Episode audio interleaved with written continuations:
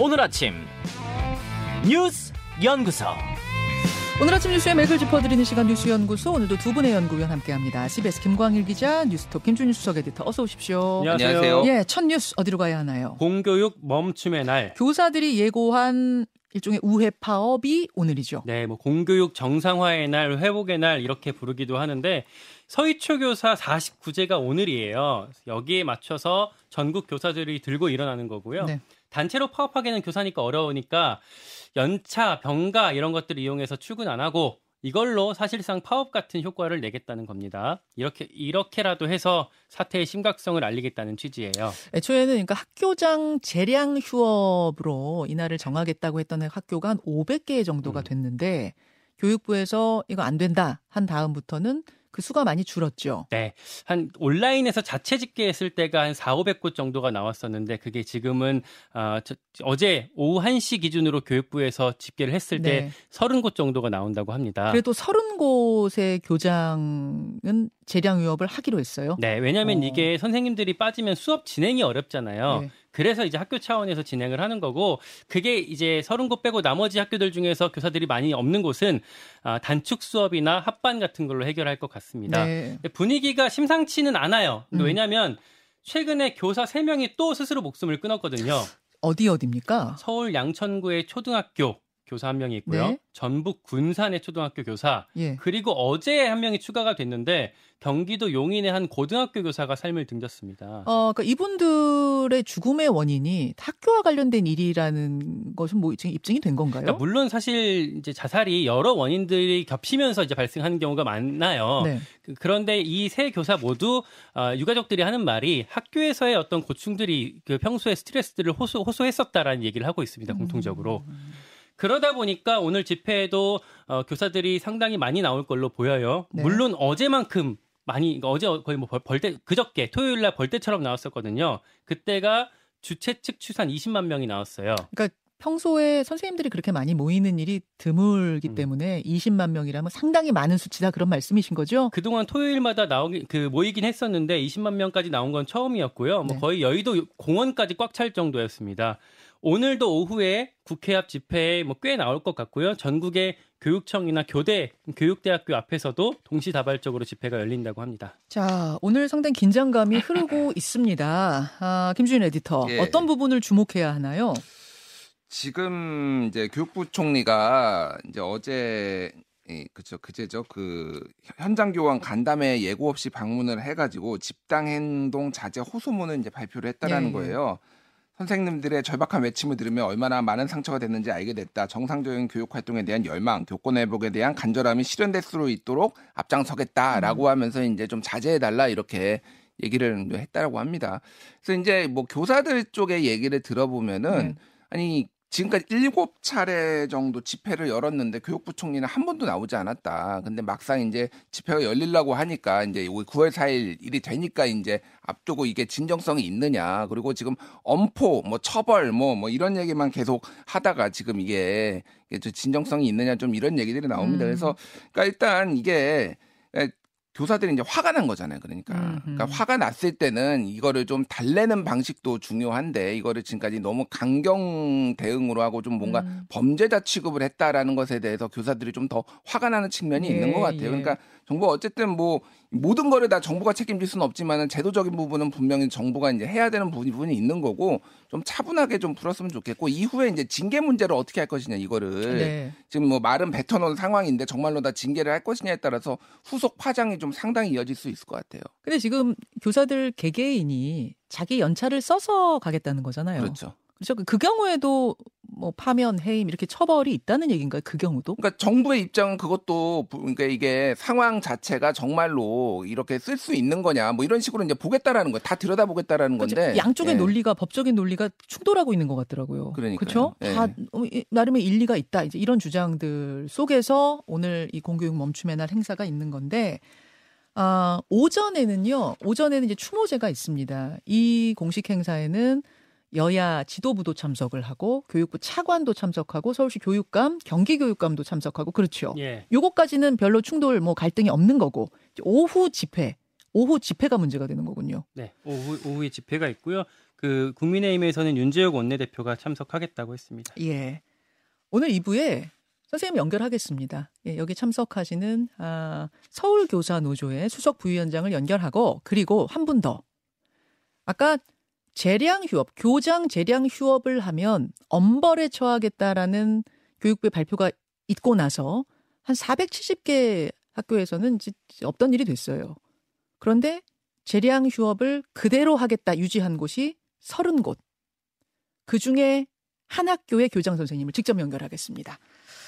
두 번째 뉴스로 가죠. 뼛속까지 공산당원. 이게 무슨 말입니까? 최근에 국민의힘에서 홍범도 장군을 부르는 방식인데요. 그냥 공산당원도 아니고 뼛속까지 붉은 공산당원이다라고 칭하기 시작했어요. 어허. 맥락부터 말씀드리면 윤석열 대통령이 이념이 중요하다. 뭐 국민들한테 자신 있게 설득하십시오. 이렇게 얘기를 했었잖아요. 네. 근데 여권에서 자신 있게 나서는 사람이 별로 없었어요. 음. 이렇게 좀 민기적 됐었는데 그러다 보니까 어제 군기 반장들이 나섰습니다. 음. 이철규 사무총장은요. 음, 홍범도 장군이 1921년에 발표한 문건을 찾아왔어요. 문건? 네. 그 문건에 뭐라고 나와 있었냐면 우리의 적은 일본 침략주의자뿐 아니라 동족 내부에 겉만 붉고 속은 하얀 가면 공산당원이다 라고 홍범도 장군이 썼던 내용이 있었던 거예요. 어.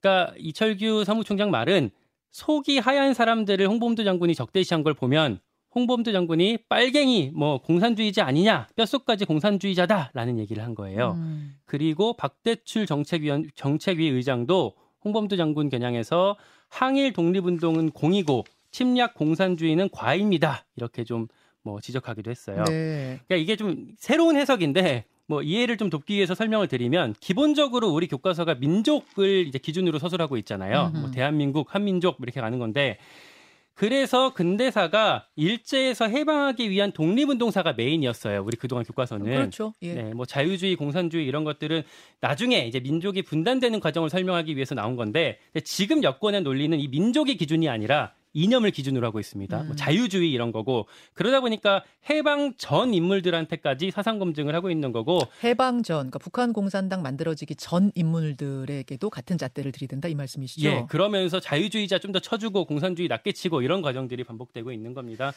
야권 민주당 쪽에서는 기존 이제 민족 논리로 대응하는 중이고요. 예.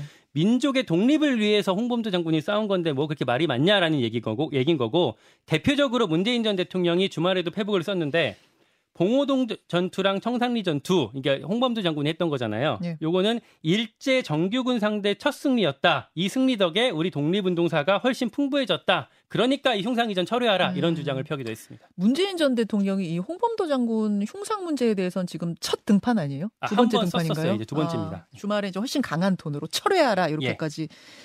언급을 한 거군요. 김준 에디터. 예. 아, 홍범도 장군 흉상 이슈가 계속 가고 있네요. 그러니까요. 이게 지금 끝을 모를 것 같은데 일단 이제 과거에 홍범도 장군을 이제 좀 받들었거나 조금 모셔왔던 측에서 이거를 뒤집으면서 이 논리들이 다 뒤, 뒤집히고 있어요. 지금 대표적인 게 국방부인데 국방부가 예전에 이게 동영상을 국방 홍보원에서 동영상을 올렸습니다. 제목이 네.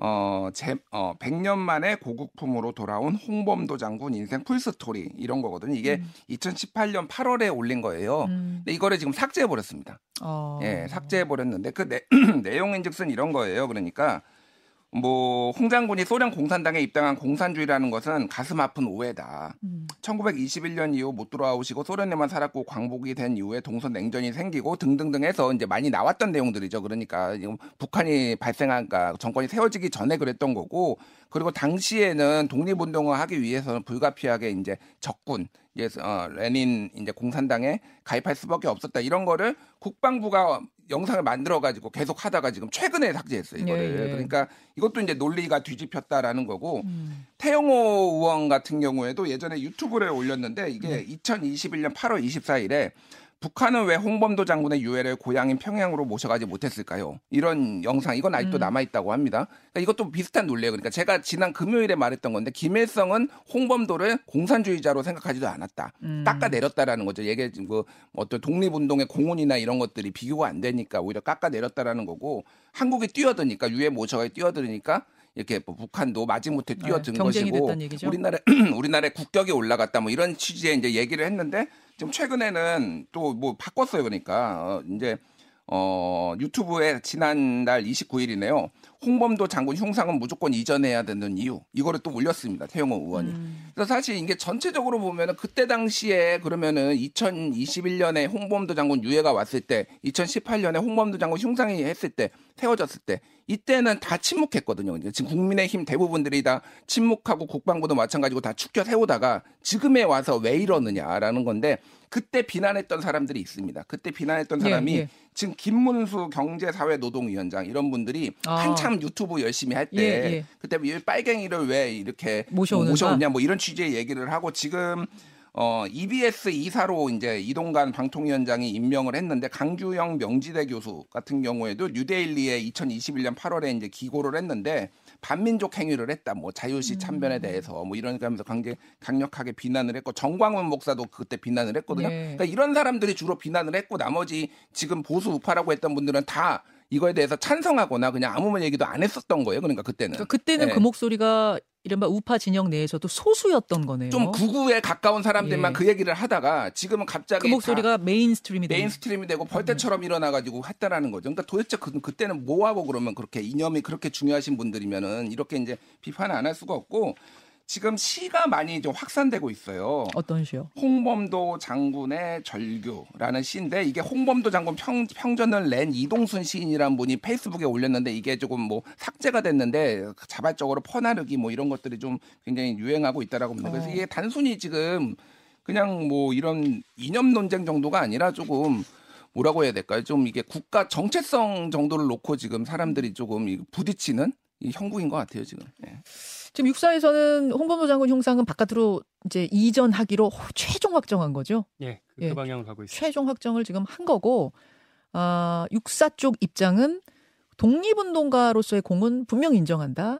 하지만 육사가 지금 주적으로 삼고 있는 공산주의, 북한 공산당과 같은 사상을 가졌던 분을 우리 교정에 모실 수는 없다. 이제 이런 입장 쪽으로 안에는 안 된다 이런 거죠. 안은 안 된다. 이렇게 지금 정리가 되고 있는 상황인데 오늘 이거 뉴스닥에서 다룰 겁니다. 현근태 변호사 김근식 교수와 함께 이 얘기는 좀 더 나눠보기로 하죠. 다음으로 갑니다. 책값이 1억 6천만 원. 책값이 어떻게 1억 6천만 원이죠? 그러니까 화천대유 대주주 김만배 씨가 뉴스타파 전문위원을 지냈던 신앙림 씨한테 건넨 돈인데요. 네. 1억 6천, 6천이 검찰은 이게 대장동 사건 관련한 한 가짜 뉴스의 대가라고 의심하고 있습니다. 가짜 뉴스의 대가다. 네. 근데 신앙림 씨는 이게 책값이다.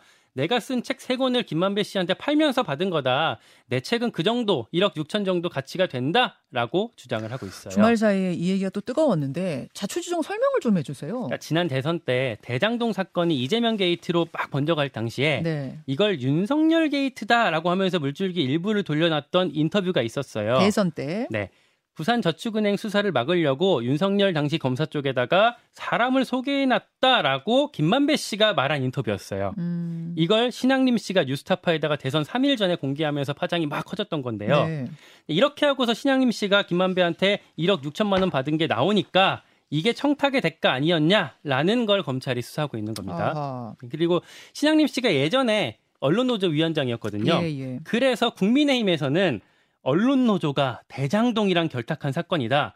그리고 이걸 그 당시 후속 보도를 이제 언론에서 많이 했었는데 네. 언론 노조가 장악한 공영방송이 다 후속 보도하면서 어 이렇게 카르, 카르텔이 작용한 결과다라고 국민의힘에서는 프레임으로 공세하고 있습니다. 자, 김준 에디터. 예, 그러니까 이게 이 이전에 이제 부산저축은행 부실대출 사건을 했었고 그때 이제 윤석열 그 중수부 주인 검사가 이거를 맡았는데 네. 옛날부터 그러니까 논란이 됐었던 거죠. 왜냐하면은 이제 브로커가 있었어요. 조우영 씨라고. 네. 이 사람이 이제 대출을 해주고 10억 원 정도를 이제 옛날 초기 대장동 음. 이 사업자 이제 C7 뭐 대표로부터 10억 3천만 원 정도를 받았는데 그래서 이제 그때 근데 김만배가 네. 이 사람의 조우영의 변호인으로 박영수를 소개시켜 줍니다. 네, 그러니까 네. 박영수가 변호를 했는데 지금 다 부산저축은행의 은행장, 부행장 등들은 다 처벌받았거든요. 그렇죠. 구속됐는데 이 사람은 처벌 안 받았으니까 대검 중수부 인연이 있었던 거 아니냐. 조우영을 윤석열이 검사가 봐준 거 아니냐. 이게